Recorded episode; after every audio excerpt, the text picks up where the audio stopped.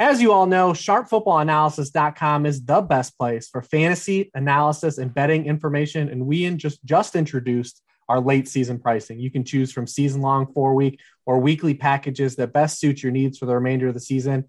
Use code SHARP25 for 25% off any product site wide at sharpfootballanalysis.com.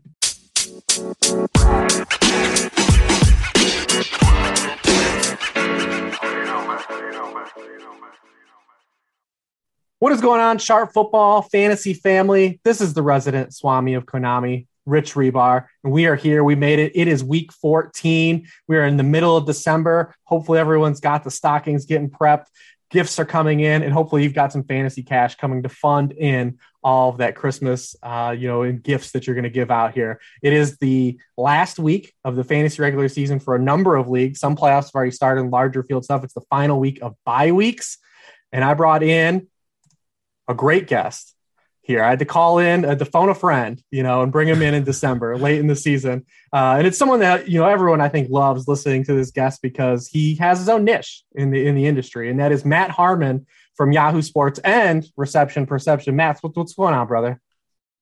Rich, thank you so much. I'm so glad to be here. Uh, it's been a long time since you and I have done a show together. Always enjoy it, so I'm looking forward to it, man. It's a it is a crazy time of year with holidays uh, intersecting uh, with our fantasy lives. I'm like, all right, I got to write this column, but also these lights uh, ain't gonna hang themselves outside because uh, that's the place in my life I'm at now. So it's it's it's a fun time, buddy. I'm I'm looking forward to podcasting with you. You know, uh, my, my wife actually want likes to do all that stuff herself, and I just get in the way. She just kicks me out the day after Thanksgiving. She's like, "Just get out of my way. I don't even want you here.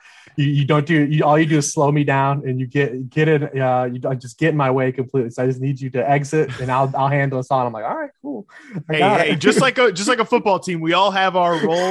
Uh, some of us are the game plan executor and you know the play designer and everything and somebody's just got to get out there and execute it at the same time. So yeah we've all got our roles when it comes to holiday decorating. There are certainly a few things i am not allowed to touch in the house but uh, some of them i'm the other way around. It's like all right let me just handle this. Yep yep. So hey i i typically you know exit uh, that friday that friday morning come home and everything's done and it's nice. So you know I, will I'll take it. You can't beat it but uh, you know, I, I always kind of the on this podcast, you know, I always like to bring in the guests and kind of just kind of get a feel for for their background. You're someone that I think you know you've been around for now so many number of years that probably a lot of people you know ever really are familiar with the Matt Harmon background story. I mean, I remember doing podcasts with you and geez, I want to say like 2014, 2015 with Chad Scott, yeah. you know, fake goods. And, you know, you were kind of still at that, you know, backyard banter, trying to figure stuff out. So kind of want you uh, just kind of give the, the synopsis. You can go as detailed as you want into it. Just like, you know, where you got started and how you got to, to this point right now uh, over at Yahoo. Dude, I like you say that it, it does feel like quite a long time ago now at this point that I've been doing this, like way beyond the point where I was like, uh, can never have a real job, right? Like, give me a break with that. But, uh, you know, yeah, 2014 uh, was when I kind of first started working at Football Guys. Uh, was freelancing for the Washington Post at that time as well. Uh, the year before that was really when I first started my own website in 2013. Backyard Banter, like you mentioned, um, started the early testing on reception perception, uh, which is obviously, as you mentioned, uh, the series that I, I do evaluating wide receiver play, the methodology that I put to kind of try to quantify the qualitative reality of route running, which now has its own site, receptionperception.com. I'm very happy about that. That feels like a long time dream in the making. But yeah, man, I mean, the beginning stages just doing those like freelance posts and then end up um, getting a job somehow, some way at NFL Network. I was there for a good, you know, I think that's actually I run into a lot of people that don't realize that I ever worked at NFL uh, and you know started as a associate fantasy editor. Eventually worked my way into doing some TV stuff, doing podcasts mm-hmm. as well, and uh, then made my way to Yahoo in 2018. Uh, partnered with the fantasy footballers for their draft kit, which is where reception perception lived for a while. And yeah, now now man, I've been been at Yahoo for a few seasons, kind of doing that whole thing, and obviously have the my own site as well. So you know, it was just one of those. Um, things people ask me, you know, always like, well, how did you end up doing this? It's like I just ended up, I just started doing it, you know, on my own, uh, and that's the biggest thing. Found something that I really loved, like found a question about the game, which was for me, what are wide receivers doing when we see them run off the screen on Sunday? Uh, like somebody should really be. It doesn't make sense that a wide receiver can get you know, wide the F open. Uh, and then the quarterback throws him this crazy inaccurate ball and it goes down as a, a target that they didn't catch. Somebody should really be giving wide receivers credit for that. And I was like, I guess I got time on my hand. I'll, I'll be the one to do that. And then, and then that pursuit basically kind of took me to where we are today. How, how have things gone with uh, reception perception now with the kind of the, the wonky layout with the the all, pa- all the game pass? Yeah, there's been a lot. there's been some some situations there. I will admit there was one week or so where I was uh, kind of like, oh my god, what if what if Game Pass really just if they're they just take away all 22 like they just completely take it away and like they just never put it out there again. Um, I admit, like one week there, I was like, "Am I just finished? Am I done?" Like, I thought about you when that was all going down. I was like, I was like, I wonder how this is impacting Harmon. I know. I was like, I just, I was like, I just started a website. I just started a business about this whole thing, and like now, now this is going to happen to me. Um, but we figured it out. Don't. I'm not. I'm not concerned about that at this point. But there was definitely a week there. Also, I mean, you know, like there's always more guys that I want to do that that I didn't get to, especially and you know when I was working with the fantasy footballers, I was contracted to do like their top 50 players. Um, there was always a couple guys I was very curious to do beyond that. And same thing this year too. I think I got to like over 70 mm-hmm. players mm-hmm. are on the site. And still then I'm like, you know what? I really want to see what Jakobi Meyers looks like, but it's like I can't get film because of Game Pass and stuff like that. uh, you know, so like there was that was another thing for me is like I and we talked about sickos off the top. I, am a I'm a sicko that like wants to learn more about all different kinds of receivers in the league. So that was another stressful part. Is like, oh, man, people really want this Jakobi Meyers uh, profile on the Discord. They're asking about it every day, and I'm like, I'm waiting on the NFL to uh, get that build back up. yeah, I, I always uh, I always like when you put it out there on like suggestions because you I like to see the weirdos that people like want to want to oh look at because it's going to be always some obscure player that they've got on like their you know ninth dynasty spot like Quez Watkins or something. You know, uh, oh, it's always some guy too that's like, oh, why don't you chart uh, this player who's played like five snaps? It's like. yeah i actually did i actually did have you know now that i do the discord with the site too i there's a literal channel in there that's just like people's um suggestions, uh, you know, that they'd like to see that aren't obvious guys that are going to end up on the site, like, you know, Davante Adams or something like that. You don't have to suggest Davante Adams, but um, there was a whole, de- like, I was doing like polls in there too. And one was pretty competitive, like between Mecole Hardman and Bryan Edwards. And, you know, I had somebody chime in like, Bryan Edwards, guy caught like 11 passes. Go chart him yourself. We want to see hard, like, so, responding to somebody else, like, go look at it yourself. Like, let it, we want Hardman, get Hardman on the, on the pro. Turns out both of them were, and usually this is the case too a complete waste of time. So that's another part. I saw you put the, the, the kibosh on uh, not allowing tight ends in the door, even the guys that aren't uh, running yeah. inline pass routes. I saw that you shut that down really quick. And the Kyle Pitts thing is like it's pushing it, man. Uh, people are people really want to say that like this is different and everything. I mean, you talk about how long we've been doing the show, uh, or you know, have been like we know each other in the industry. I've been getting requests ever since the beginning days of reception perception. Like, what about Jordan Reed? Like, what if you charted Jordan Reed or whatever? Like, he's pretty different than most tight ends or whatever. I'm like, I get it, but once you open Pandora's mm-hmm. box, it's tough to close it.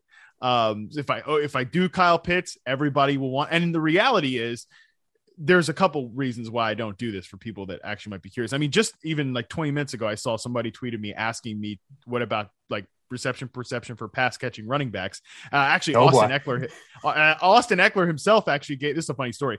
Austin Ekeler, uh, Austin Ekeler himself actually gave me uh, some crap for not Humble doing pass catching running back. Yeah, right. Shout out to me. Um, anyways, we were, we were talking one time, and he's uh, I'm t- he's like, oh, you know, what do you actually do as your real job or whatever? I was like, I'm talking about reception perception. He's like, oh, cool. So what's my reception perception? I was like, well, you're a running back. I didn't I didn't, I didn't chart you.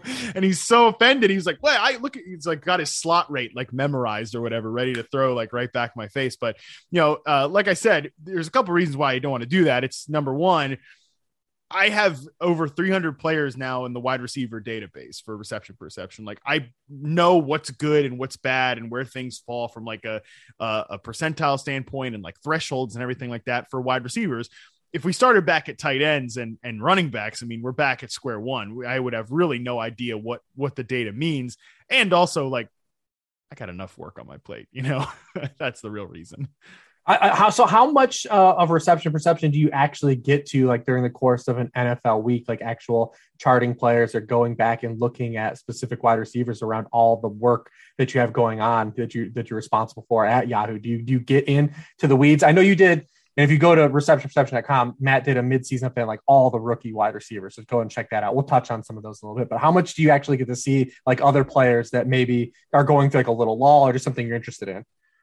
Yeah, I tried to do that more this year. I mean, I really wouldn't have had a home to publish it in years past, which is the great part about the site. And, you know, definitely I would love to do more of that. I think this this year with the rookie report was the first year that I ever did that. Like I've, you know, obviously in season I'm charting a little bit here and there, but this was the first year I ever published that info, which was, you know, again, kind of as an inaugural thing for the site. Let's do this rookie report where, like you mentioned, midseason we check in on all these guys and it was really, I think, enlightening, especially for somebody like Elijah Moore, uh, who I'm sure we'll talk about later. And you know, I I did it for Odell Beckham too when he got traded. You know, big. I, I would love for like when big things happen like that. Like let's get in there and and let's throw up an Odell Beckham uh, you know profile like let's see if he's still getting open because his dad clearly thinks he's getting open you know posting youtube videos and stuff like that um i would love to do more of that you know for example like with allen robinson you know it's like oh let's let's like throw up a reception perception on allen robinson from early in the year or something like that uh but yeah for the most part if I'm charting games, I'm mostly keeping the data just to use in like my own individual analysis. But the grind of the content through the regular season does not leave the uh, as much time as I would like. But you know, who knows? Down the line, we'll we'll see where things go. Nice, nice. Uh, I, have been asking everyone now that we are so deep into the season. I mean, just do you have any like just general top down thoughts uh, on this NFL season? Have you thought it's been a good season, a bad season? Is good for fantasy, reality? Like, what what is kind of your overall takeaway? Uh, any direction you want to take it just from the 2021, you know, 13 weeks we've had go by already?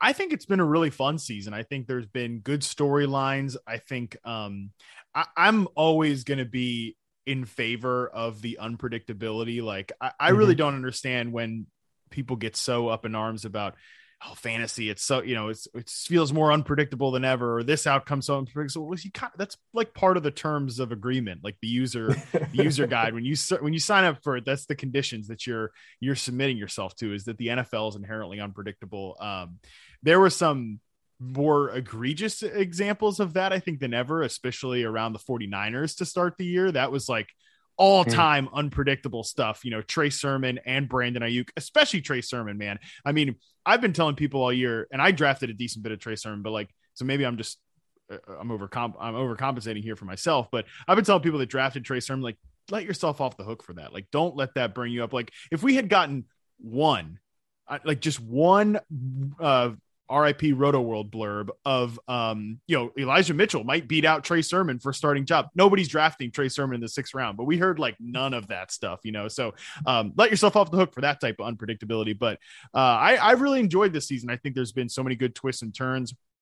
I I have also enjoyed like kind of the return to some teams like just trying to like establish the run and become more of a hardcore like rush first team and you know this like two high thing becoming the boogeyman of the NFL and everything like that. I, have enjoyed the the weird twists and turns I think this season has taken so far. That was one of the things I was going to ask you about because you know you obviously are kind of a, almost an authority on this topic because you watch so many wide receivers and pass routes and in, in, coverage. You know, you were one of the first people I, I saw like actually illuminate like actual like double coverage stats and you know uh, things like that, and you know, kind of bringing up some actual data to the to the party that said like, well, this is how much a guy is actually double covered and you know versus help coverage and things yeah. like that. Um, I was going to ask your opinion, uh, you know, on the you know the counter punch that we've seen kind of defensively. Uh, one, if it is it is a true boogeyman, or is it just kind of more like pick and select, and that's just kind of like the narrative people are running with it, or do you believe like there's some credence to it? Because if you look at passing stats the last five weeks, they've just cratered this season. Like mm-hmm. passing stats league wide have just sunk, and we've seen fantasy scores kind of follow suit. If you play, even if you play yeah. DFS, like scores have been low over the past month or so, and it's not just typical cold weather stuff. So yeah, I wanted to get your opinion if it's anything like you notice like there's actual truism to it, and we're starting to see like uh where offenses are now going to have to counterpunch and maybe go a little big again. I do think that that is probably the case. Like, I think that a lot of these teams, you know, the Colts, for example, have just been unstoppable really when they want to run the ball and they want to get physical and be that ground and pound team. Like, I wonder if we're seeing sort of a a shift in that way that defenses have gotten so light and so like ready to uh, defend the pass and everything like that. I kind of wonder if we're going to see everything seems to be cyclical in the NFL. At least that's what like the old yep. heads would tell us anyways. And I feel mm-hmm. like we're kind of getting to a point where over the la- the previous like 5 years basically since I've been, you know, really doing this super full time, it's all just been pass first, pass first, pass first. I wonder if we in the next 5 years see some teams like return to a more physical attack and I think that you almost just can't be too like we've seen how many times rich have we seen folks like kind of theorize like what if a team just decided to completely give up on the run and you know because it's more efficient or to throw the ball from a yards per attempt basis and everything like that. I feel like the 20 uh the 2020 and the 2021 Bills were probably about as close as we're going to get yep. in that regard. like let's just come and I mean how many times have you watched the Bills this year? I know this has happened for me. I've watched the Bills and be like, "You know what? Be real nice if they could run the ball right now. I mean, even Monday night was like an extreme example because of the weather, but still, several times throughout the year, it's like, man, if they had somebody better than friggin' Zach Moss and Devin Singletary to just like hand the ball off to a couple times, like that would that I think it'd help their team. So I do wonder if that's there's some cyclical uh, parts to this as well on the coverage thing too. I put a post about this on reception perception too. Um, I have really put a lot of stock into uh, the success rate versus man and press coverage numbers in reception perception over the history of the series, which dates back to 2014. Like I said, over 300 players in the database.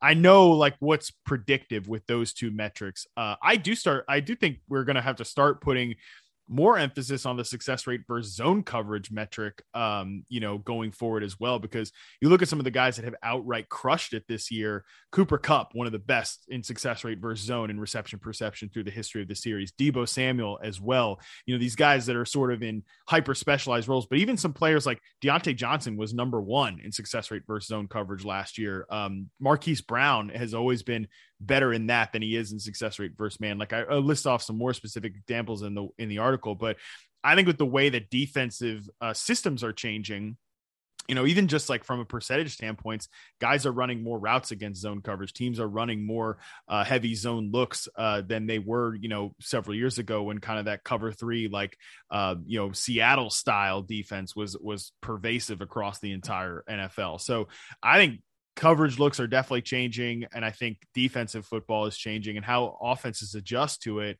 um, and the players that they look for will be pretty interesting to see how they kind of uh, try to mount their counterpunch. Yeah I, I, also wonder i talked to us about evan silva too and it feels like the league right now has an extreme talent deficiency at defensive back as well like we don't have yeah. a lot of these elite cornerbacks that we grew up with, you know, the the brand yeah. names. Um, and it seems like teams have really had to kind of go to more uh, you know, want to play more shell coverage, and because of that too, as well, they just don't have the, the talent to, to run a lot of you know man coverage. Um, and it always helps when you have the, the, the pass rushers to be able to drop back and play coverage too. Uh, you know, right? You like who are who are the who are like the five? Because I know that wide receiver cornerback matchups like took over fantasy. I feel like for a while, yeah. Like two like two old men here talking about it the back in the day. It does feel this is a whole other conversation. It does feel like the industry has changed a lot in the last like two years, but topic for another podcast. Um, like wide receiver cornerback matchups like took over mm-hmm. uh, the the the the way that we talked about football like a few years ago, uh, probably like four years ago or something like that. Now it feels like who are even like the five guys that you're yeah. afraid of? Like I. I don't know. Like people wanted to put like Trevon Diggs in that conversation because he's getting a lot of picks, but like he was also giving up a lot of plays too. Yeah, I mean, you, you only get a lot of interceptions if guys are targeting you. So yeah, yeah. I mean, uh, you know that it's it's you know kind of one hand one hand and one, but uh, yeah, I mean you know Ramsey is I think considered like the best cornerback, and he does it. They have him basically play the star position now, which yeah. is kind of like a sub linebacker. Uh, he doesn't even really follow anybody around right now, and I think you know Tre'Davious White was kind of one of those guys, and there are just not many guys that even really shadow or considered guys that no. really follow guys around. I mean, Darius Slay's mixed it in a little bit and he's played well this year. Uh, and what we've had, I mean, like even look at the guys, the corners that are playing well, like AJ Terrell's had a phenomenal year. He stays stationary, he plays on one side of the field. Yeah. And, you know, these stuff. Yeah, it, it is interesting that it has not been as popular as a thing this year. Um, and I think just think too, as more context, you know, started to come out. I mean, there nothing really has ever grinded my gears more than like slot cornerbacks versus slot wide receiver matchups. You know, from yeah. from charting slot wide receivers, I mean, they're running they're running routes almost exclusively, not not exclusively through zone, but like they're getting, you know, they're running through holes in defenses. Like they're not just uh, like a slot cornerback is not guarding the Cooper Kupp and just one on one lining up on him. Right. Um, he's giving up a lot of production to running backs and tight ends because it's just where his assignment is on the field. Uh, so I mean, we've kind of moved away from that, but uh, we could go. We'll, take. We'll that'll take us in a whole different direction if we go down yeah, no uh, that road. But yeah, I do think though because the there there is kind of a like a lot of teams just don't run deep at cornerback that they've been forced to play a lot of zone too. Um, you know, that's why you see a team like that's aggressive, like the Dolphins, uh, you know, get away with it and blitz and just run a gauge eight every play. Uh, but you, but you also have a team like the Bucs who blitz a lot too. They don't have the cornerbacks, they but they run a lot of like a lot of zone behind the blitzes, mm-hmm. and and you know that's what they've been forced to do. But uh, yeah, it's interesting. You also write a weekly article at Yahoo where you kind of just go in and think about everything that happened. You write the Sunday night, the, the five things that matter and five things that don't. Yeah, five things I care about and five things I don't uh, care about that publishes every Sunday night, usually around like, uh, well, I submit that bad boy like 9 p.m. Pacific. So it goes up pretty late. Usually your best bet is to read it Monday morning.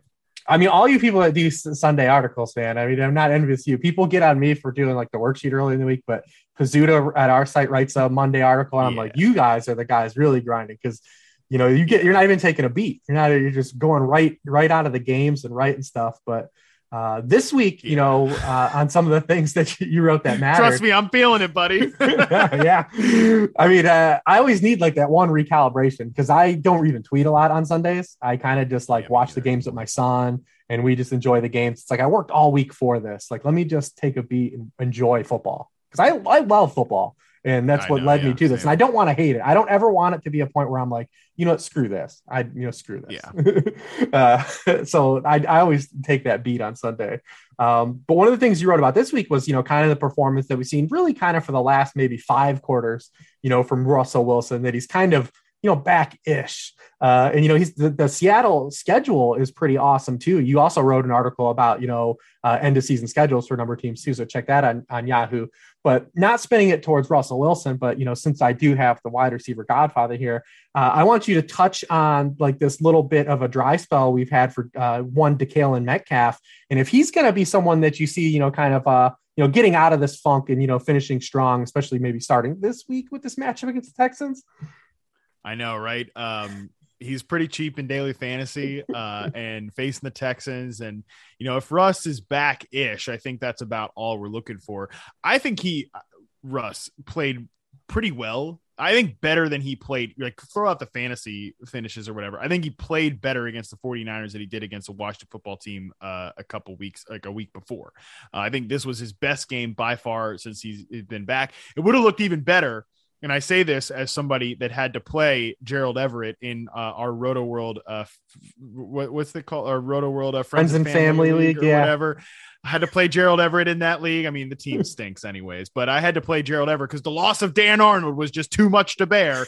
Man, Gerald Everett, it was like I've never thought an NFL player was point shaving before, but I was like, man, Gerald Everett might might be point shaving in this game. I think Russ's uh, game would have looked a lot better had uh, Gerald Everett mm-hmm. decided to show up and play a little bit, bit better there. But um, you know, I think with with DK Metcalf, I think there's nothing really been wrong with him per se. I mean, he's I think he's one of the best receivers in the NFL. I think he's great off the line of scrimmage. He's great on um and I think they've almost in a way tried to overcorrect to this like I've for years gotten on Seattle about being too boomer bust as an offense, uh, you know, being too run, run, deep pass uh, type of play calling there.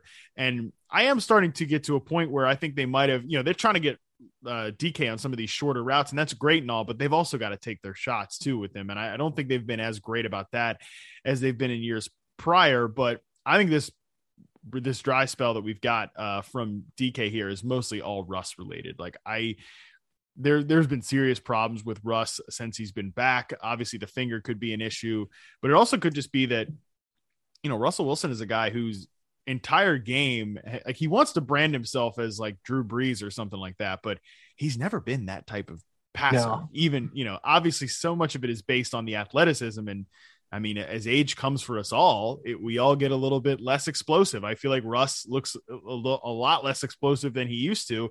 And even then, from a passing standpoint, like Russ has never been the guy to matriculate the offense down the middle of the field. Um, and I think that's just led to a very volatile nature for all of these guys when, since he's come back and been physically compromised too. But um, I don't really have too many concerns about Metcalf. Uh, I will think I think it will be fascinating to see Metcalf and Lockett with a new quarterback next year because I'm guessing that that's probably what's going to happen.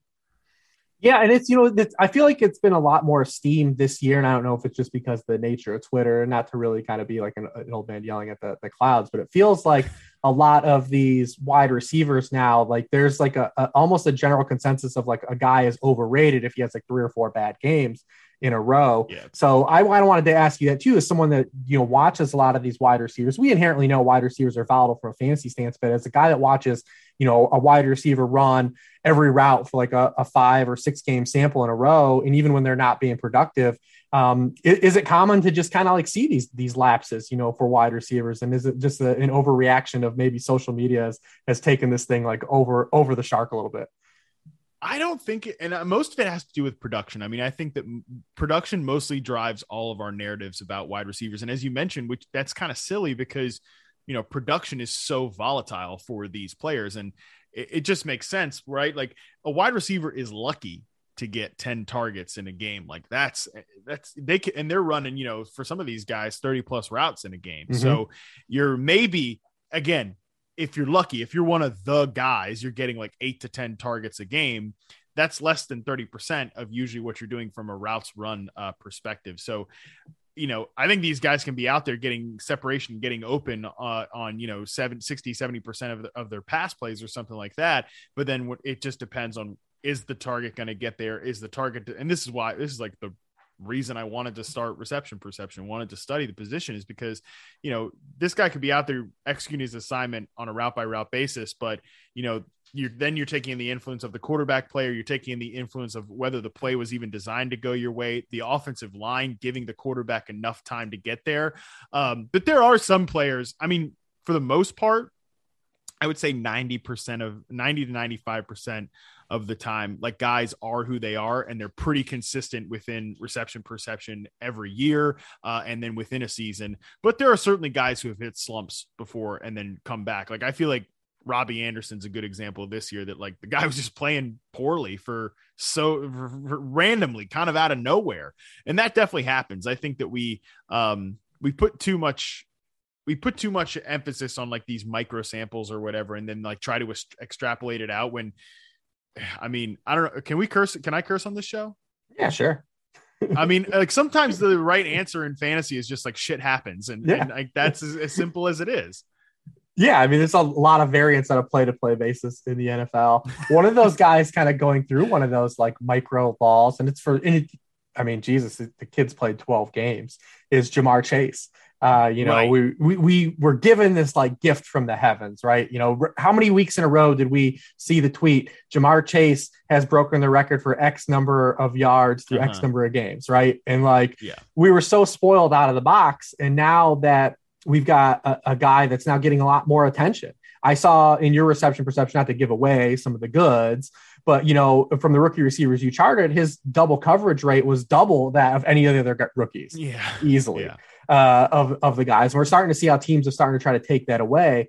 Uh, one of the things that's interesting about Ja'Marr Chase is that um, from a fantasy stance, is just like we, he, I, and I'll, I'll pitch you on this is, you know, does he just does he just need a secondary pitch right now? And and you know a, as a rookie maybe he doesn't have that yet. You know he was so good on downfield targets that once those have kind of gotten taken away and the variance of those targets have swung in the other direction some his own fault like last weekend there, you know, it's hard for we, we just have no other points. He was he was accruing so many of his points on those downfield targets that you know we're going to need some you know uh, some some slants, some hitches, some freebies, right from from him a little bit, and uh, maybe that's just kind of what's slowing it down is as he just develops, uh, you know, out of this little law.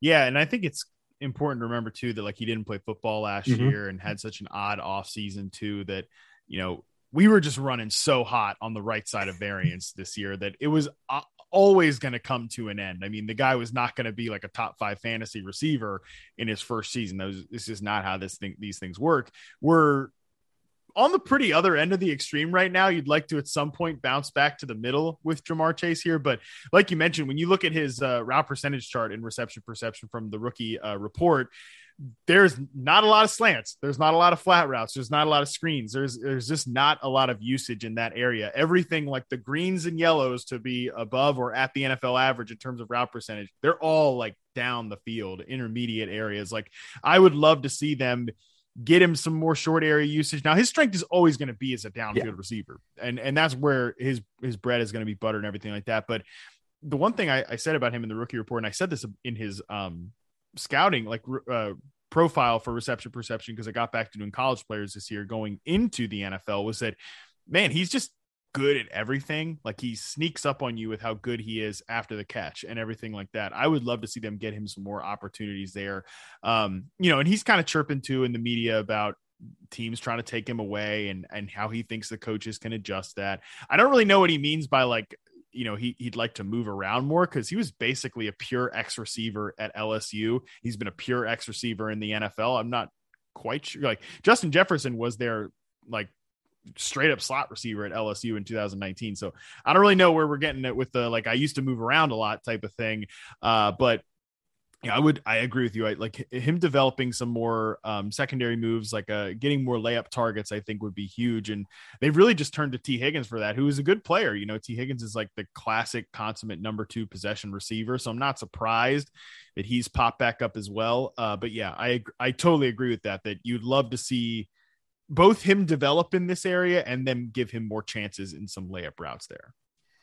Yeah, I mean, Tee playing as well as he has these these last few weeks can only help him too. You know, trying to draw some coverage yeah. away. I mean, Higgins has been the foxhole guy for the Bengals. He leads the team in third down targets since he came back, and he also leads the team in targets against the blitz. So he's, he, you know, he's Burrow's kind of foxhole guy right now because uh, you said he's running those routes. You know, the, those are the routes you get. I mean, you're you're you're getting a five man rush or a six man rush. I mean, you're not running the nine. You're not throwing the nine route very often. No. Uh, you know, unless you're you're Justin Fields. Uh, you know, he'll, he'll chuck that nine route.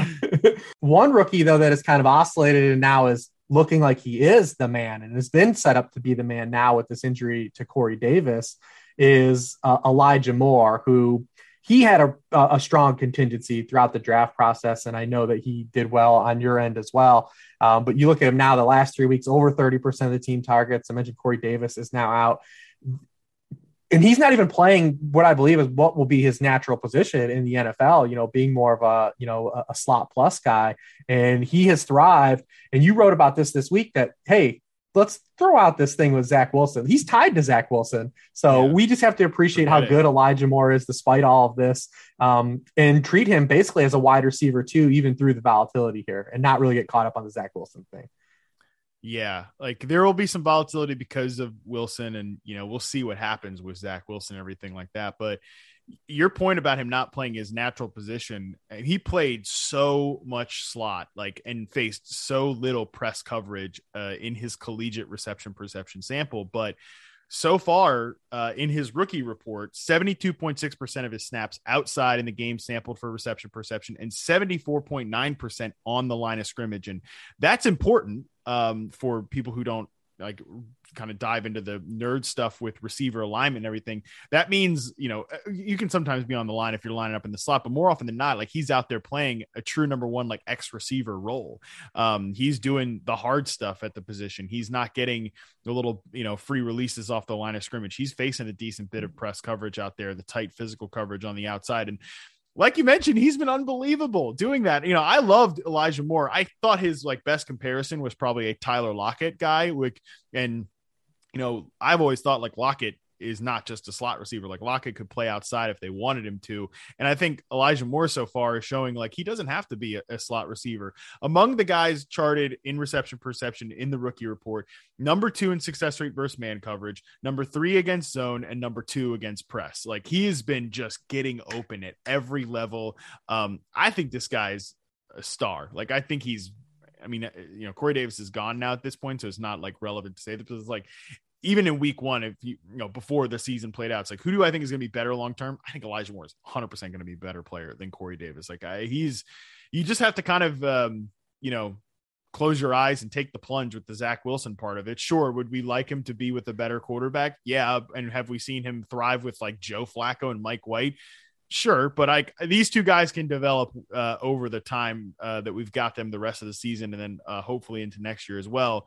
I just think Moore is he's just open on like almost every play, and uh, that's it's it's going to be tough to stop him. Yeah, and I think that's one of the great re- one of the great resources that, that reception perception is. Is you know it's easy to look at uh, Elijah Moore's either his counting stats or inherently know that Zach Wilson isn't good for him, but then you can go back and, and check the data of like, oh yeah, this is how much he's actually getting open compared to all these other players, and kind of then you can start to really hash out you know, the, the difference in talent, right? Um, one yes. one another rookie that has been absolutely thriving and it, it, feels like i see i've seen some people talk about like well he's this guy's now a locked in starter. Like the, the kid's been a locked in starter for for 10 weeks and that's Jaylen yeah. waddle. Uh you know he's been the number one wide receiver because you know obviously you know DeVante Parker he dealt with that early season hamstring and they've really leaned on waddle. And he's another guy that i don't believe is playing his what will be his natural position in the nfl either too. I mean maybe I, maybe i'm wrong and this was just a, a pandora's box i really didn't see coming um, not that I thought he was uh, just going to be like a, a, strict lid lifter in the NFL, but I mean, if you watch him in Alabama, it was like all explosive plays, mm-hmm. and he's really kind of just been kind of like the, the the RPO. Like I don't want to keep using the word term foxhole foxhole guy, but he's been the guy that is just getting all these you know targets, uh, you know, near the line of scrimmage, low A dot, and we really haven't seen him unleash that like ability is after the catch because this dude was the most like phenomenal like kick return I've seen in college since Devin Hester, and yeah. and we haven't really seen like that part be unlocked yet. But uh, you know, because of the conditions the Miami offense has to operate in in this 2021 season, given all the offensive line issues and personnel, uh, you know, Jaylen Waddle is thriving in a way that I really didn't kind of foresee happening in this role in this offense. Yeah, he's been great. Uh, they just hammer him on, you know, those in breakers on the RPO plays, like you mentioned. And I think the key with Jaylen Waddle uh, is, you know, they had him in this like Jarvis Landry role. Like, talk about our, our back in the day, uh wars on Twitter, Rich. like people really wanted to fight about Jarvis Landry back in the day. And, and um I like Jarvis Landry, but it's like, do we really need to reprise the the Jarvis Landry role? Is that really something we need to do with Jaylen Waddle? Probably not. Uh, but he was kind of being used in those in those ways uh, early on uh, this season. But I kind of feel like the longer he's played, the better he's gotten, and that makes sense because he was coming off like a major injury. You know, he mm-hmm. played in that uh, college football championship game, and it was like, why are you out there, Jaylen Waddle? Like, you, what are we doing here?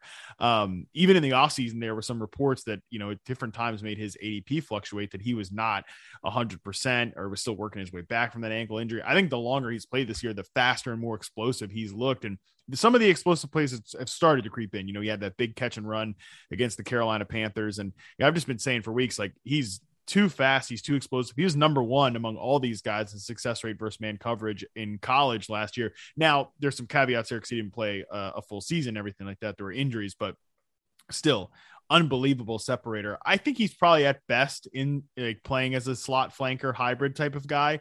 Um, but I agree with you. Like some of those vertical looks are bound to come the longer he plays. He's just in such a a poor situation for it right now with that Dolphins offense flying. Uh, one guy that we looked like was going to be ascending really for the, the end of the season rookie bump, Ugh. and it looked like we were going to get it was Rashod Bateman. And yeah. what, what's happened the last two weeks? Uh, what, what's Dude. going on? What's going on with Bateman and the Ravens?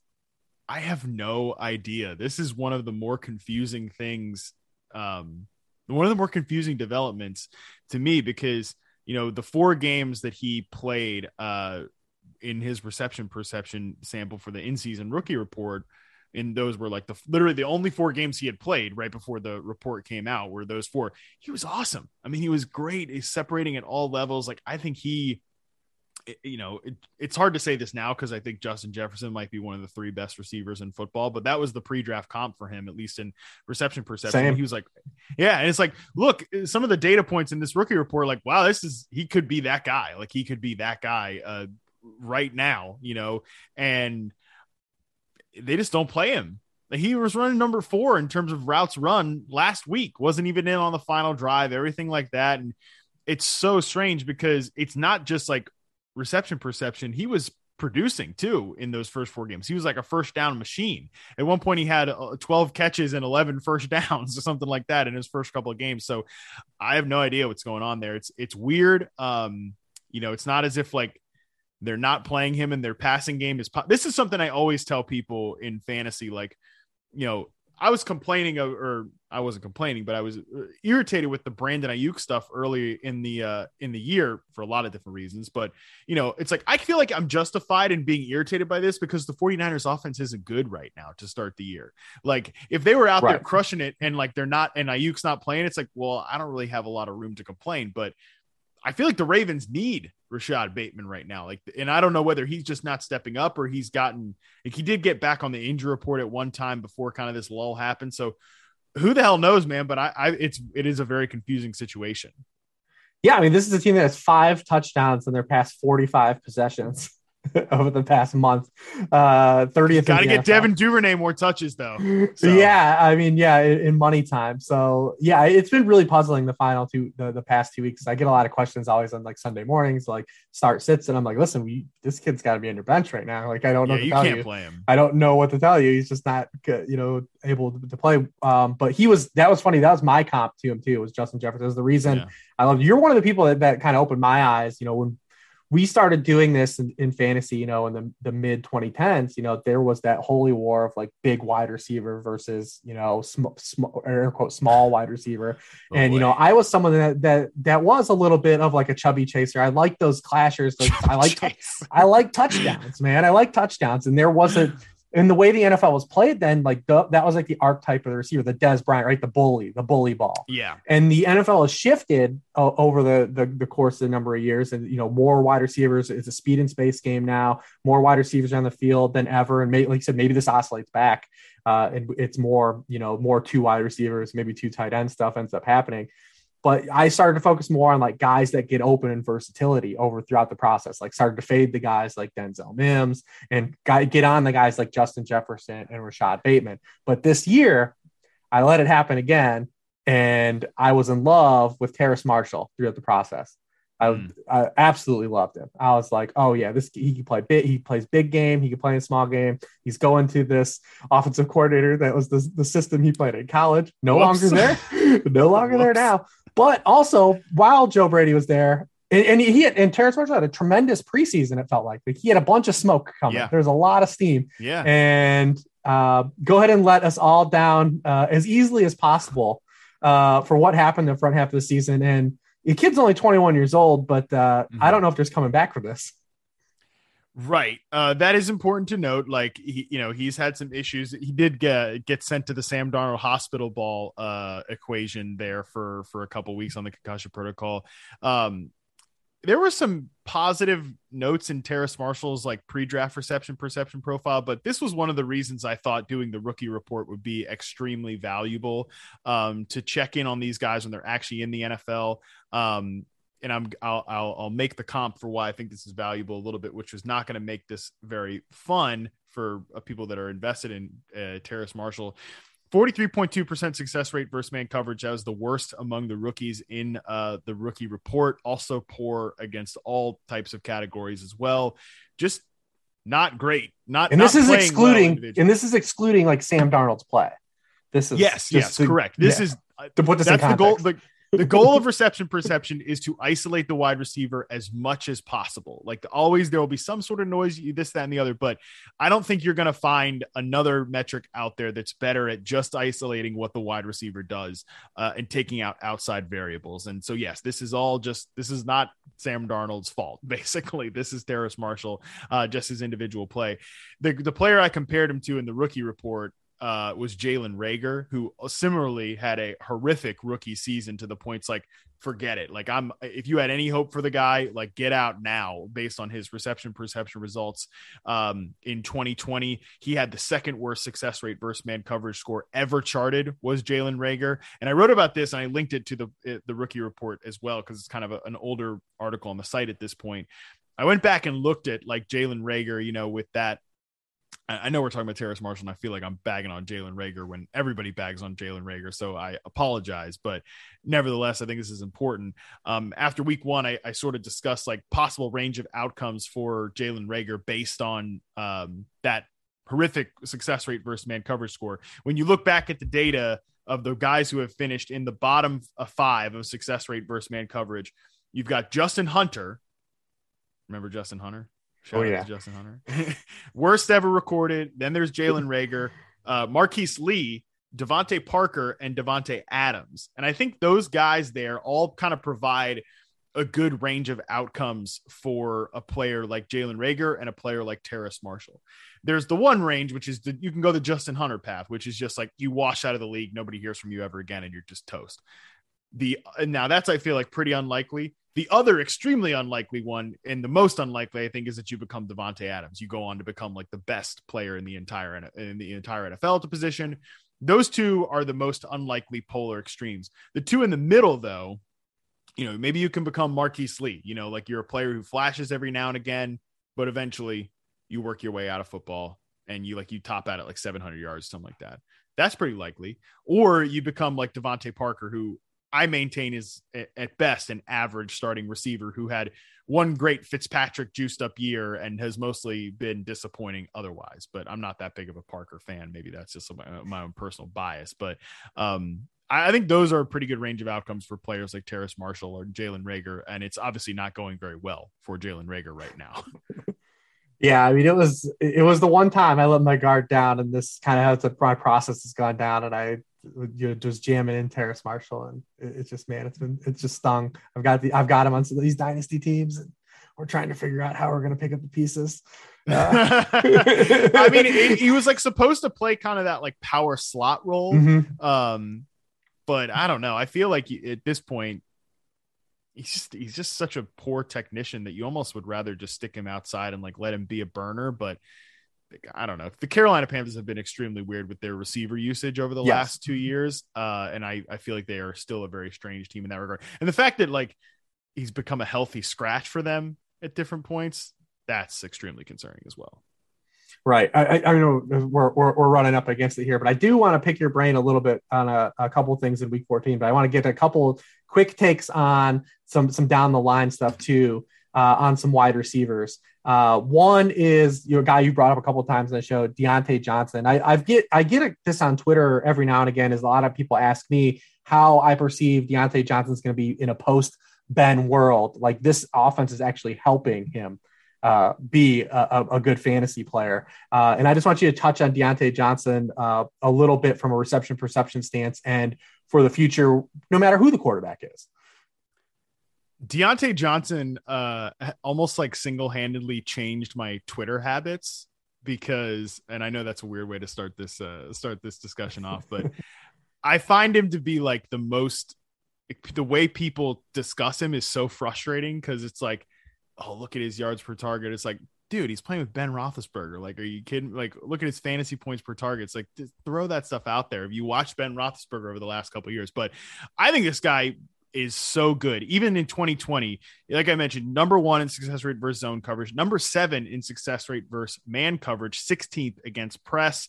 Like this, a player like Diontae Johnson is the exact reason why I think charting this stuff out is so important because he gets opportunities to run downfield routes. It's not like he's if you think he's out there every single snap just running that little drag, I mean you're fooling yourself there. Uh like he gets opportunities to run downfield and we've seen him actually get targets in that area this year, but even last year you watch him like he's getting open on those plays. He is really like a, a small new like a, like a mini AB. Like I mean, they're basically that same type of that same archetype of player.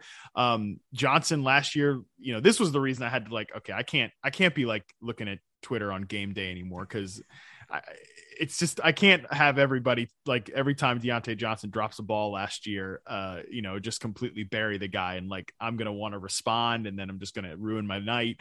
I need to live a more peaceful existence. Let me alter my Twitter usage here. But I mean, beyond the drops last year, I just think he was a he, he's an extremely talented player, versatile route runner that separates at all levels of the field. Like I would love to see him with a quarterback that's not Ben Roethlisberger. Like, sure, he gets.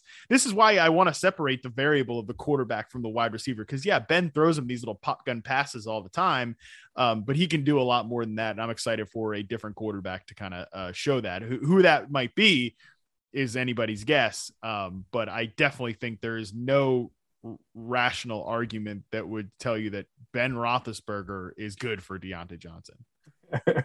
One guy I feel like a lot of people are just got their hands in the air with right now. Uh, if you're in a keeper league, you might have grabbed this guy thinking like, all right, you know, maybe next year they have Aaron Rodgers or they have uh, Russell Wilson, and that's uh, Courtland Sutton, who is another one of these yeah. guys that's just kind of disappeared over the from the early part of the season.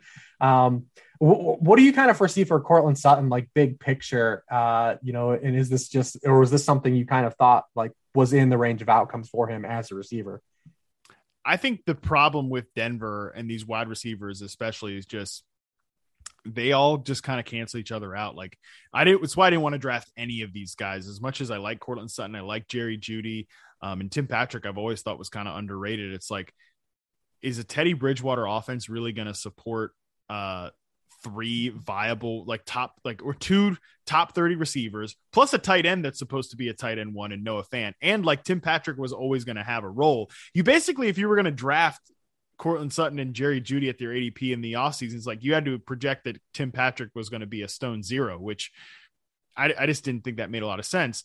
And we saw Teddy Bridgewater juice up the offensive stats in Carolina, but they were also playing with terrible defense all year where they were in like pass first situations. You really couldn't project the Broncos to be that way. So I kind of always thought that this nightmare where just you can't play any of these guys like Courtland Sutton averaging 3.5 targets per game over the last three weeks, I kind of always thought that was in the range of outcomes. And I mean, it's just it's a conservative offense that's captained by the most conservative quarterback in the NFL, and, and they also still want to be a run heavy team with a two man backfield. So there's just not a lot of meat on the bone here in this current uh, Denver Broncos environment. And I also kind of think, Rich, like the fact that Denver, despite the fact that Courtland Sutton's doing nothing, Tim Patrick isn't really doing anything from a statistical perspective.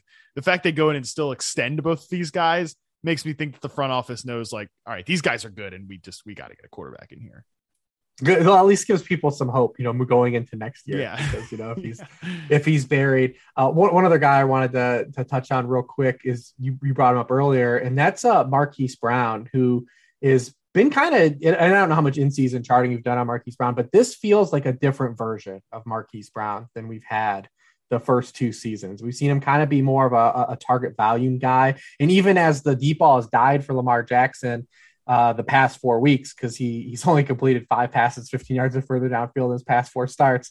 Uh, the targets are still coming for Hollywood, and they're still getting mm-hmm. him near the line of scrimmage targets.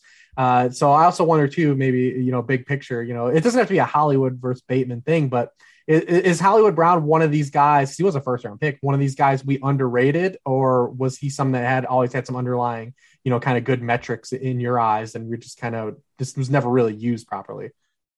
Yeah, like I mentioned with him, he was top 10 in success rate versus zone coverage in each of his first two seasons. And um, I think he's kind of best being used as not a true number one. I think that was most of the problem last year is he had to run a lot against like ISO press man coverage as their number one outside receiver. And he's just not at his size. And I mean, I think he's a good route runner. Uh, actually, you know, humble brag again. I talked to Marquise Brown about like some of his route running before uh, he came to the NFL draft and everything like that. And I, I think he's a very good technician, but you know, sometimes like you, you just can't get past the fact that you're like 160 pounds or something like that or whatever. But um, I, I, think he was always a, a good player. I think last year there was a confluence of events that really, you know, brought down his overall production. Uh, he's not been as he wasn't as good in success rate versus man coverage uh, as he was in his first season, but he's always been a poor performer against press. I think they've used him better this year because I mean, like even like regardless of what you think about Sammy Watkins, like it's better to be throwing out Sammy Watkins than you know Miles Boykin or like the husk of Dez Bryant, you know, at, at last year or whatever. So they could use Hollywood in more like of those layup ways, and I think that was something that even started last year. You know, he's pretty good on slant routes, flat routes. You know, he can get those layup patterns, everything. They started to kind of bring his overall A dot down towards the back half of last season. And that's when he started producing in fantasy as well. Like you could kind of draw that um, through line to the end of last season. So I think that Hollywood's a pretty underrated player. I felt that way coming into this year. Um, I was very like, you know, uh, hard eyes on uh Rashod Bateman. And I still think like if we can just get a couple more good games out of Bateman to end this year, I, I think I'll probably still prefer Bateman in, in the long run, but Hollywood definitely uh, is still probably pretty underrated in the dynasty space. Nice. I like that. I'm, a big Hollywood supporter, so I want that affirmation after I just had to fight through the Terrace Marshall conversation. um, uh, uh, real quick on the way out the door here, uh, some some just week 14 notes, uh, some wide receiver wide receiver matchups. Listen, this is the DFS conundrum every week. Sometimes it works out for both, like last week, but this week against Buffalo, Mike Evans or Chris Godwin. I'm a I'm a huge Godwin guy, uh, so I'm always almost always going to go with Chris Godwin. But I think this week, um, I'll, I'll, go with Mike Evans. You know, no Tre'Davious White, uh, the outside cornerback uh, spot should be suffering for Buffalo. Um, and I I love that it was just for a couple seconds, but I love that the broadcast booth uh, kind of highlighted Mike Evans on some like crisper comebacks, outbreaking routes, stuff like that. Because talk about like an old uh, Twitter axe to grind. Like when people like people just think like Mike Evans is is just this statue that only gets jump balls, whatever. It's like you go back and look at his reception perception. I mean, he's not up there like Justin Jefferson, Steph Diggs, or Davante Adams or something like that. But he, he's way above like you know what you. Th- he's not like DeVante Parker. I mean, give me a break. I, I like that he could not function with Tom Brady was like this this unthinkable thing. Um, yeah, I, I really am glad that Mike Evans has found some success with Brady, and uh, I I think he'd probably be, you know, just given cost too. I think I'd go with him, uh, even though I love Chris Godwin. Uh, Monday night game. I actually think one of the guys you'll probably get the, a lot of requests for this offseason. Uh, you might have did him last year. Is Van Jefferson? Uh, is there even a this or this or that with Van Jefferson and Odell rest of the season? Uh, can both coexist, or do you have a preference between the two guys? I think they can both coexist, and um, you know they've kind of been moving Van into that like a slot role a little bit as well. They've been using him on more interior patterns, which is you know, I think he's a good player, man. I I, I have a lot of Van Jefferson on like. Did you chart him last year? And, uh, yeah, I did. Okay. Yeah, I, I, didn't put him on the website um because just got to it too late. The sample. Uh, uh, I didn't know. If, yeah. Well, the game, the sample, and the Game Pass issues that we talked about earlier. But um, I did. I was encouraging people on the reception perception show and in the Discord, like we got you got to draft Van Jefferson. Uh, yeah, the sample was just too small for Van Jefferson, and and shout out to the NFL. I, I ran out of time uh to get to get some of the games in there too. But yeah, I really think this guy's a good player. Um, I think his breakout so far this year and I would I would call it like a little mini breakout here for Van Jefferson. I think he's legit, and uh, I think it is. I don't think it's an either or between these two guys. I think they can coexist um, as long as the Rams get back on track from like an efficiency perspective. And, you touched on the Odell, you know, midseason reporting you did, and you can go back and, and find the actual data, but uh, not completely washed, correct? No, no, definitely not completely washed. I would say the one area that um like he still gets open. He's always been a very good route runner. And i know there's like a media narrative about like uh, you know he's freelancing or whatever. It's like okay I mean, I, I don't know, but he's out there getting open. That's for sure. Um, I would love to know where you got that information from. Like, which specific example of a player wearing number six did you get that? Uh, no, I'm just kidding. But uh, you know, I, I, think he gets open. He gets separation. He's always been a very good technician, very underrated route runner. Um, he's definitely not, and this makes sense because of how many lower body injuries he's sustained. He's definitely not as explosive. His reception perception used to be like legendary not at a washed level at all, but still very good. The one area I think he's he's just not as explosive in the open field. Like he's a one speed runner after the catch, and some of that showed up in the data that's on the site as well uh, from that sample in season. Like those days where he used to just take a slant to the friggin' house, like I kind of think those days are probably gone. Yeah. Um, is there anyone that you've kind of watched this year as a wide receiver and you, you know, were high on in the data we're high on, but you kind of, you know, are, I have the feeling that like probably when you go back to it this offseason won't grade out as well as you're, as they did in the past? I mean, do we want to talk about Brandon Aiyuk more or what? I mean, he's I mean, coming around. He's he's, he's playing. yeah. oh, he's playing. I mean, he's playing. He's like uh, top fifteen in receiving yards since week eight. So, I mean, listen, things have come around for Aiyuk. I just wonder. Um, if he'll be as good as he was in his. I still think I'm still very bullish on Aiyuk and I think he's a good player. Uh, it's just a, such a tough offense to evaluate right now. I mean, I do the DFS podcast with TJ for Yahoo and four for four collaboration every single week, and you know we said last week I was like, I love Aiyuk, I'd, I'd play him, but like only one of these guys can pop off in a week Mhm. in this offense. And like, give me one or two last week, it's going to be George Kittle over Brandon Aiyuk. Like, and I mean, when Deebo's in there, then it's just a whole nother story too. But um, I, I don't know. I think he'd probably be somebody that's obviously on my radar. Um, but no, for the most part, I feel like everybody that I, I like has, has played pretty well this year. Good, good. Yeah, I mean, listen, the 49ers' current construct of their offense is even part of the reason why I think it's even more like the, why they could use Trey Lance. You know, it, it, there's there's there's another if it's this good with Jimmy Garoppolo, I understand that there's an element like where it could be a little worse with a rookie quarterback, but like what if it's actually absolutely unstoppable?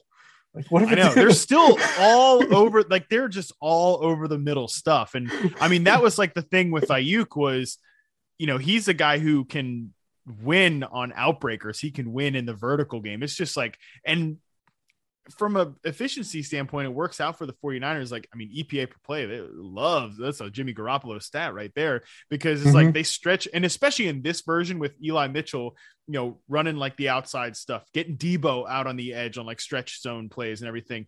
That middle of the field is wide open when you go to play action. It's like, oh yeah, pop that thing over the middle if you're Jimmy Garoppolo.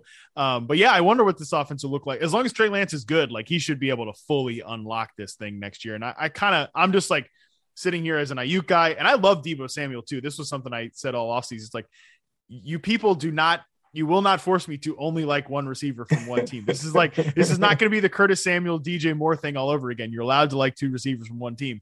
Um, I had a lot of Deebo Samuel on like dynasty teams and, and and redraft teams and everything like that. It's like this offense should be great. I'm really just hoping we've got like a low grade Alex Smith, Patrick Mahomes type of situation on our hands here with Trey Lance. Yeah, I, I thought it was pretty special when they ran that fourth and one RPO with Garoppolo last week. There was a false start, so it didn't count, but he got stoned uh, on the on the, keeper. It's like, what are we doing here? Not even giving like these types of touches to Lance. But uh, no, uh, I appreciate you taking uh, all the time and, and sharing your your wealth of knowledge. And anyone that wants to see the work that Matt's done. I mean, it's all on reception perception, you know, dot com. You can go check that out. You can check out that midseason rookie report and, and, and check out the finite details. And he did other players too that we didn't talk about, like Kadarius Toney and Rondale Moore, even uh, Amon Ra, the Sun God, and I think he did Yeah. Nico Collins. Nico Collins. Nico too. Collins. So uh, you can get in the weeds on a lot of uh, you know in season data. I mean, not a lot of people probably are are out there charting Nico Collins, uh, you know, during the season. Another one of Yeah, those clasher not. guys that I uh, liked in the second round. We didn't fall in love with him, but liked him where he was uh, at, at draft cost. But I, I like Nico you Collins though. I, I like Nico Collins. I think he can kind of play. definitely go check out Matt's stuff. Uh, once again, let everyone know where they can find uh, you on Twitter. Uh, if you even want people to tweet you at this time of the year, at, the, at this point of the season, uh, where they can find your work uh, and just uh, everything that you're doing. I know you can find me on Twitter at Matt Harmon underscore BYB. Rich uh, hit all the reception perception points. I appreciate that. And of course, uh, yeah, doing fantasy football live every Sunday morning uh, for Yahoo, of course, and the podcast as well. So yeah, plenty of stuff coming up the rest of the season. And yeah, no, definitely, definitely tweet me. Just um, you know, I'm, I got, I just can't look at my timeline with the with the takes in the middle of the game. That's it's too much. Nice. I appreciate it. We love when you take the time and, and bless us with all this wide receiver knowledge. No, We'll be back, uh, you know, in week 15. You know, week 15. Wow. It, it- it's, it's crazy to say for good and bad reasons. Uh, everyone have a great, you know, week 14. Hit those cash lines, pull out those last wins if you need them to get those playoff spots or in your playoff games. Good luck to everyone out there, and we'll see you again next week.